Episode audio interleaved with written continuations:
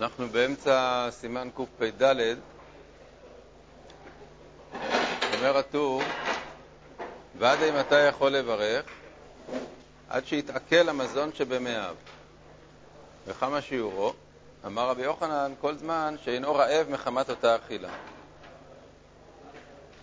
וכן נמי לעניין אכילת פירות ושתיית יין. אם אינו רעב ולא צמא ותאב לאותן הפירות, יברך. אז יש פה קודם כל לגבי ברכת המזון, על פת, שזה הגמרא אומרת שהשיעור הוא כל זמן שאינו רעב מחמת אותה אכילה, דהיינו שהוא בגלל אותה אכילה הוא לא מרגיש צורך לאכול. כל זמן שלא יתעורר בו מחדש רעב אחרי שהוא אכל את הסעודה הזאת, זה עדיין זמן שהוא יכול לברך. אבל אם הוא כבר מרגיש עוד פעם קצת רעב, אפילו רק קצת רעב, פירוש הדבר שהמזון שבמאיו יתעכל כבר, והוא כבר לא יכול לברך ברכת המזון. יש לה ברכת המזון זמן. אדם לא יכול היום פתאום לקום בבוקר לברך ברכת המזון על מה שהוא אכל אתמול. אין לזה שום משמעות. הוא צריך לברך בזמן שהוא מרגיש את הסבא, ואכלת וסבאת וברכת. אם הוא לא מרגיש את הסבא, הוא מרגיש שהוא עוד פעם כבר רעב, אז זהו, אז הוא עבר זמנו בטל קורבנו. כן? אם הוא אכל משהו קטן, שיעור כזית או כביצה, השיעור הזה לא שייך בכלל, כי גם כשהוא אכל, מיד אחרי אכילה, הוא לא סבא מזה. יש לסבוע מזה. יפה, בסדר. אז יש באמת בפוסקים שיעור נוסף, שהוא השיעור של ארבעה מיל, הילוך ארבעה מיל, שזה 72 דקות. דהיינו שאומרים שבכל מקרה, תוך 72 דקות אפשר לברך. גם אם אכלת רק כמות כזאת קטנה, שאתה בכלל לא סבאת ממנה. אז השיעור שנאמר פה, הוא לגבי מי שאכל באופן כזה, שהוא מרגיש שהוא לא רוצה יותר לאכול. ולגביו, אז אפילו אם זה יותר מ-72 דקות, זה גם כן זמן ברכת המזון. אבל אם באמת מישהו אכל כזית, וקשה לו לשער אם הוא עדיין לא רעב מחמת אותה אכילה או לא, כי הרי גם כשהוא גמר לאכול, הוא עדיין יכול היה להמשיך לאכול. אז השיעור שלו הוא 72 דקות. לכן נוהגים בדרך כלל כשאוכלים, יש אריכות בסעודה, דיבורים וכדומה, כמו שזה נהוג הרבה פעמים בישיבות, יש מסיבה, ומהאוכל עד ברכת המזון עובר הרבה זמן, אז לכתחילה מקפידים על העניין של תוך 72 דקות לטעום משהו, כדי שזה לא יתרחק מעבר ל-72 דקות מהאכילה. אבל בעצם, אם לא מרגישים רעב, אם אדם אכל כמו שצריך והוא מרגיש שהוא לא צריך יותר לאכול, אז אפילו אם עברו יותר מ-72 דקות, אין בעיה. כפי שכתוב פה, השיעור הוא שיהיה כל זמן שאינו רעב מחמת אותה אכילה.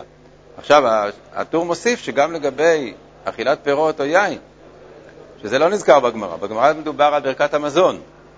גם לגבי דברים אחרים, פה זה קצת יותר קשה לכאורה לשער את זה. כי אם אדם אכל פירות, הוא לא אמור לסבוע מהפירות לכל דבר. כלומר, כאילו אם אדם אוכל אחרי הצהריים כמה פירות, אז עדיין הוא לא שבע מזה. הוא יוכל אחר כך לאכול ארוחה.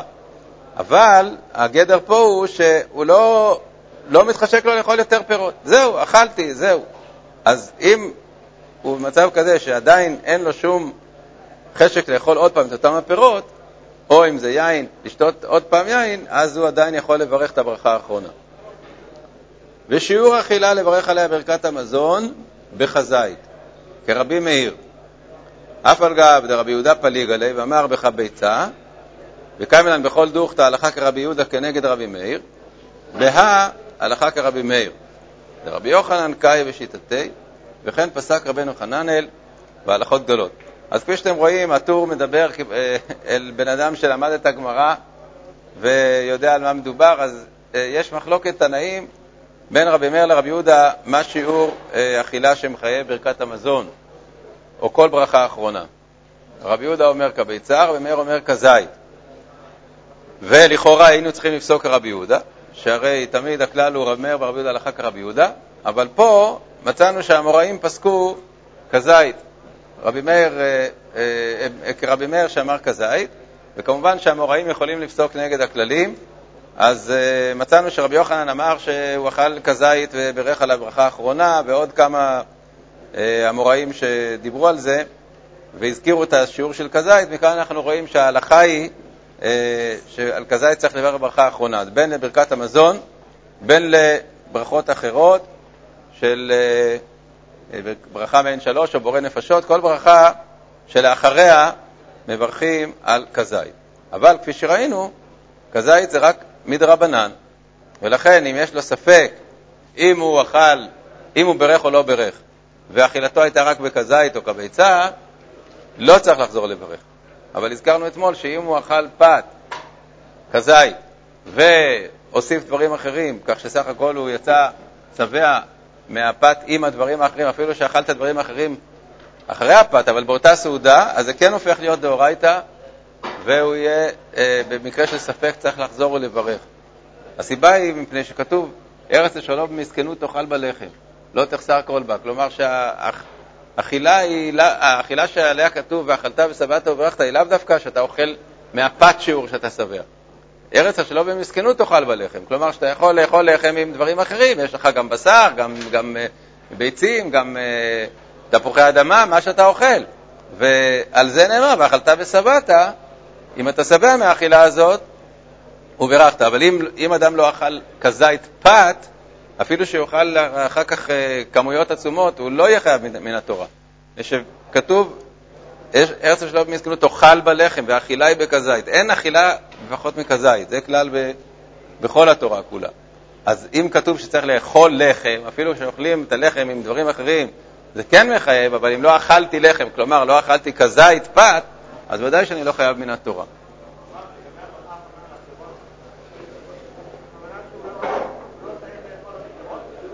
כן? כלומר, הוא אכל פירות בשביל כאילו לתת לעצמו איזו הרגשת מתיקות או רוויה מסוימת. זה לא במקום ארוחה, אבל זה, יש לזה תפקיד מסוים. כמו שאדם שותה. אדם שותה בין הארוחות, כן? אז כשאני שותה, אני לא פתרתי בזה את בעיית הרעב, אני פתרתי רק את בעיית הצמא. אז אם אני עכשיו לא צמא יותר, אז עדיין זה זמן הברכה האחרונה על השתייה. אם אני לא רוצה יותר לאכול פירות עכשיו, אז זה זמן אכילת, זה זמן ברכה האחרונה על הפירות. מה? בסדר. העניין של הברכה האחרונה על הפירות בין כה וכה הוא מדרבנן. אז בסדר, אז אם באמת הוא לא מרגיש עכשיו צורך לאכול עוד מאותו דבר, אין לו אפילו התחלה של רעב לדבר הזה, אז הוא יכול לברך.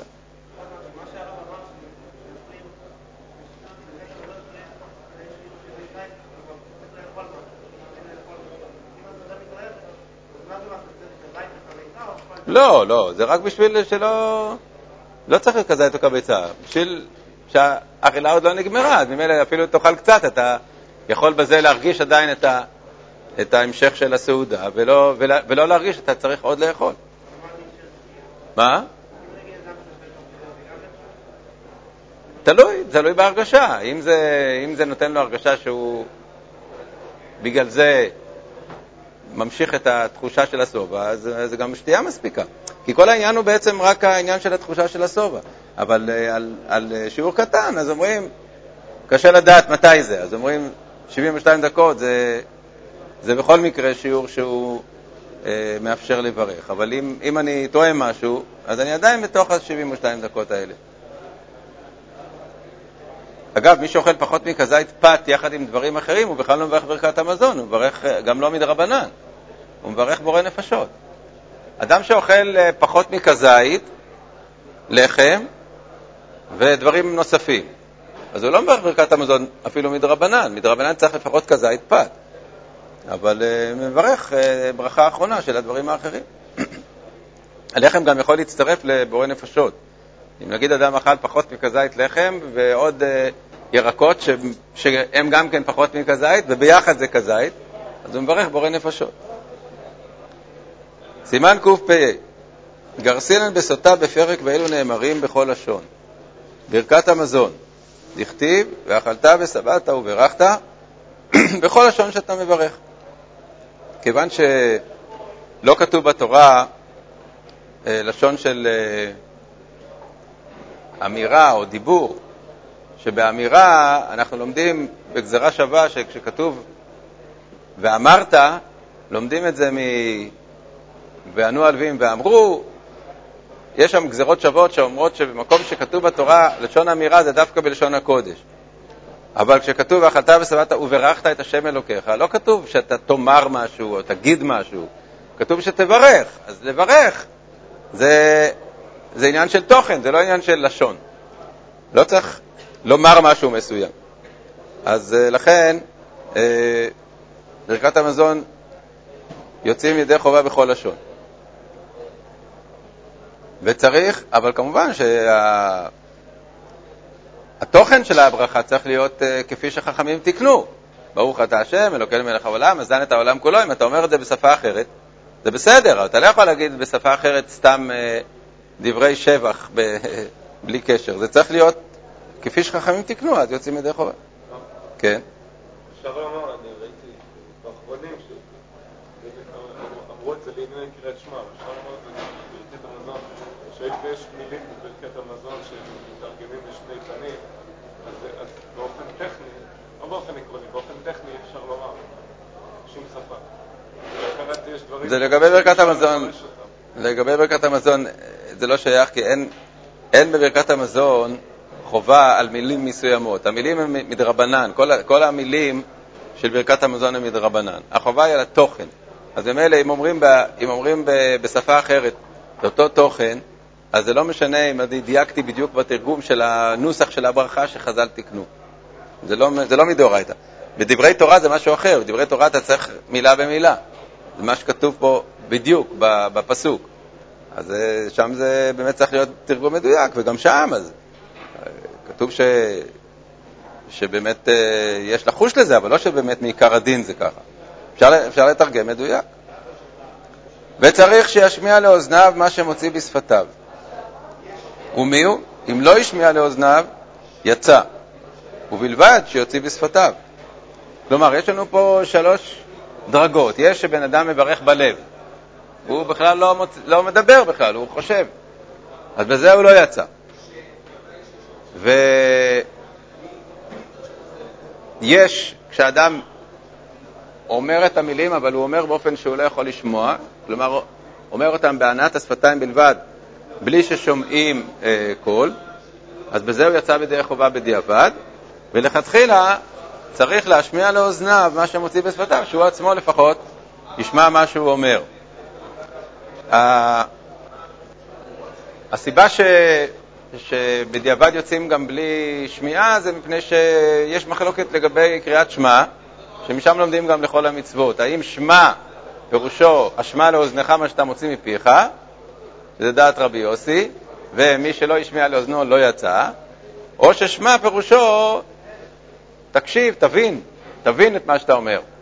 אז גם אם הוא לא ישמיע לאוזנו יצא. אבל מי שלא דיבר בכלל, אלא רק חשב, זה משהו אחר.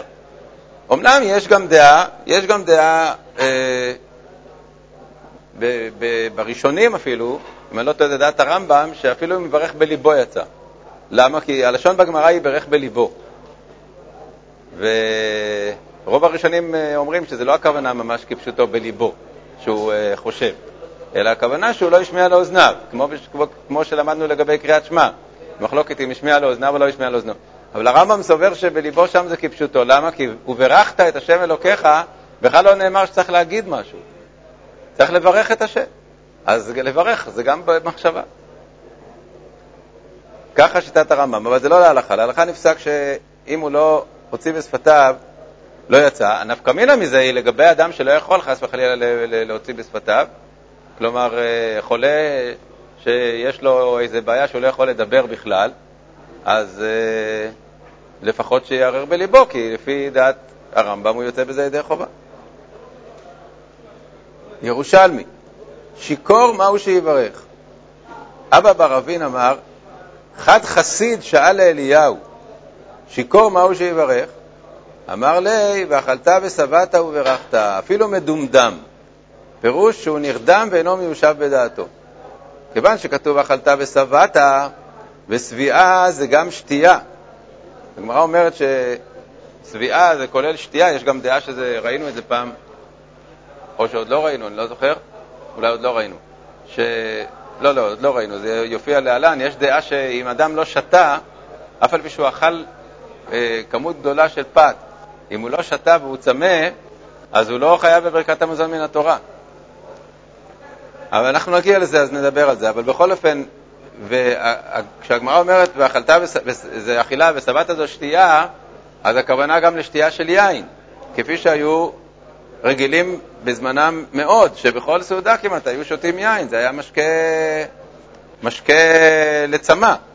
ואז ממילא, אדם שאוכל ושותה וסבע, אז הרבה פעמים הוא כבר מדומדם. אם לא מטומטם, אז מדומדם. אז הוא קצת נרדם, קצת מאבד את הצלילות.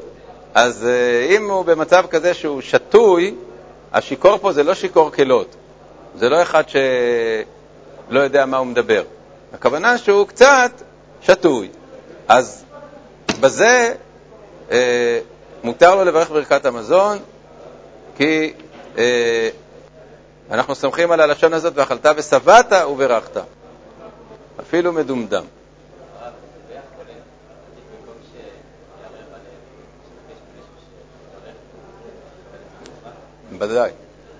ודאי שאם הוא יכול לבקש מישהו שברך, כלומר מישהו שאכל.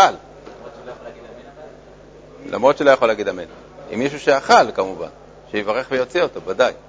אבל אם אין לו מישהו שאכל ויוציא אותו, אז הוא צריך לברך בליבו. סימן קפ"ו, נשים חייבות בברכת המזון. הוא פירש הרייב"ד שחייבות מן התורה, ולדבריו מוציאות אחרים. ועד אמרין הנישה מברכת לבעלה, אפילו אם אכל שיעור דאורייתא.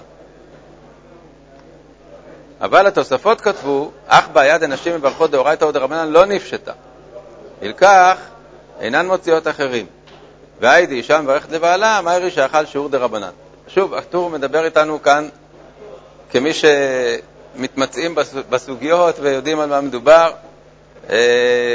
אז אם כן, הגמרא בברכות, בפרק שלישי, שואלת את השאלה הזאת, האם נשים מברכת המזון דאורייתא או דרבנן? רבינה שואלת רבא, למה? מה הספק? כיוון שכתוב, על ארץ חמדה טובה ורחבה שרצית הנחלת.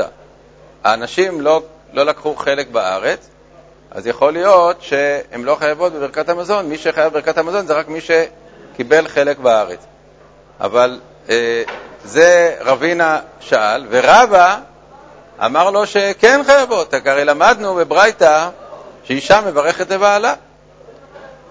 והגמרא דוחה את זה שאולי מדובר באכל שיעור דרבנן, שהיא לא מברכת לבעלה כשהוא אכל שיעור דאורייתא, שאז יהיה מוכח מפה שנשים חייבות מדאורייתא, כי מי שלא מחויב בדבר לא יכול להוציא אחרים. אז אומרת הגמרא, אולי מדובר באכל שיעור דרבנן. אז הרייב"ד סובר שבכל זאת הלכה כמו רבא שהבין בברייתא שאפילו באכל שיעור דאורייתא, וכך הלכה, שנשים חייבות מדאורייתא. אבל התוספות כתבו שהבעיה לא נפשטה. ויכול להיות שאישה יכולה להוציא את בעלה רק כשהוא אכל שיעור דרבנן. וכן כתב הרמב"ם שהוא ספק אם חייבות מן התורה. ודינן להצטרף לזימון לכמה נתבהר בעזרת השם. אז לגבי להוציא אחרים, אישה כמובן חייבת לברך בעצמה, אבל לגבי להוציא אחרים במקרה שיש מצב שהבעל לא יודע לברך, כתוב שם שאישה מברכת לבעלה, אבל תבוא מהרה למי שבניו, ואשתו ובניו מברכים לו, כלומר שאחד שהוא כזה מהארץ שלא יודע לברך בעצמו, ואשתו מברכת בשביל להוציא אותו, זה חמור מאוד, אבל יש מצבים כאלה. או חלילה אם אדם הוא חולה, והוא לא יכול לדבר, ואז אשתו יכולה להוציא אותו, אם הוא אכל שיעור דרבנן, ודאי שיכולה להוציא אותו. אם הוא אכל שיעור דורייתא, אז זה ספק לדעת הרמב"ם בתוספות, ולכן לכתחילה כמובן שלא יעשה כך. קטן חייב בברכת המזון מדרבנן כדי לחנכו במצוות. והי דבן מברך לאביו, זה כתוב באותה ברייתא, בן מברך לאביו ושם מברכת לבעלה. מה יראה כשאכל שיעור דרבנן?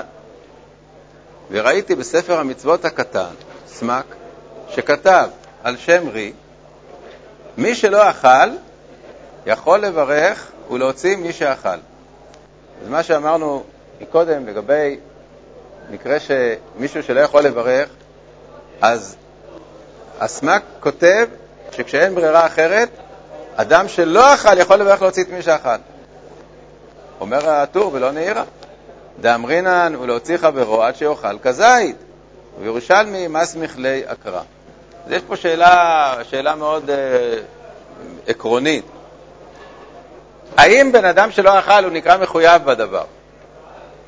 הרי הכלל הוא שכל שאינו מחויב בדבר אינו מוציא אחרים ידי חובתה.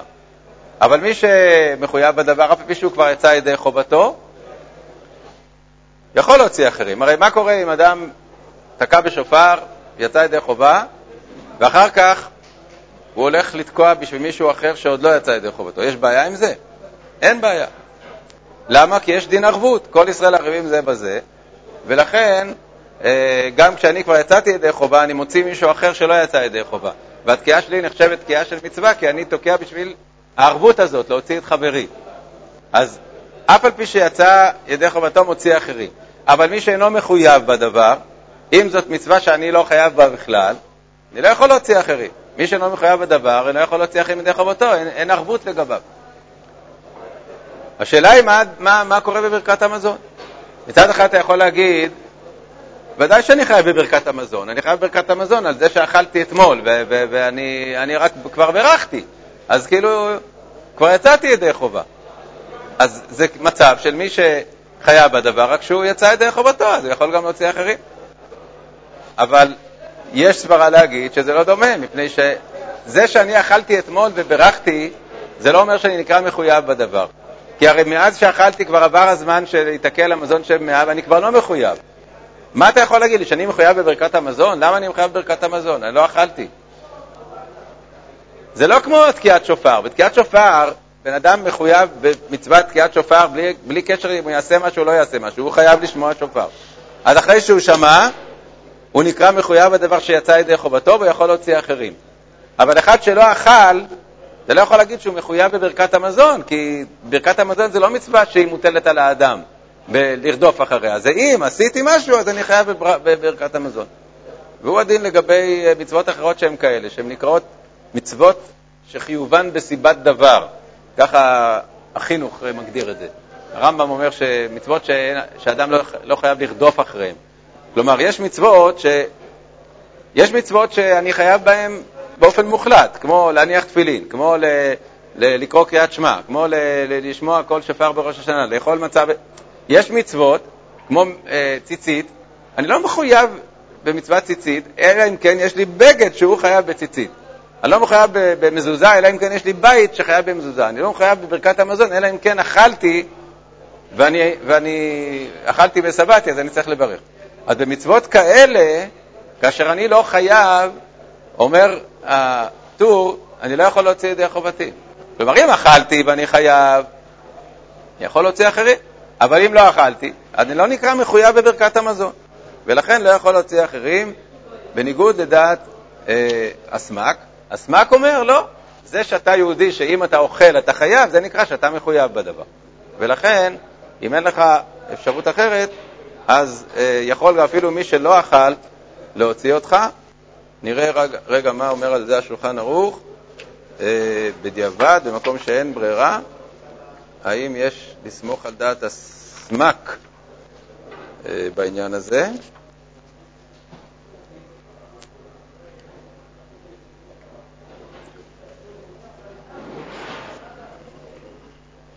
שולחן ערוך לא מזכיר את זה אפילו במילה אחת. כלומר שזה בכלל לא בא בחשבון אצלו, שמישהו שלא אכל יוציא את מי שאכל. בוקר טוב.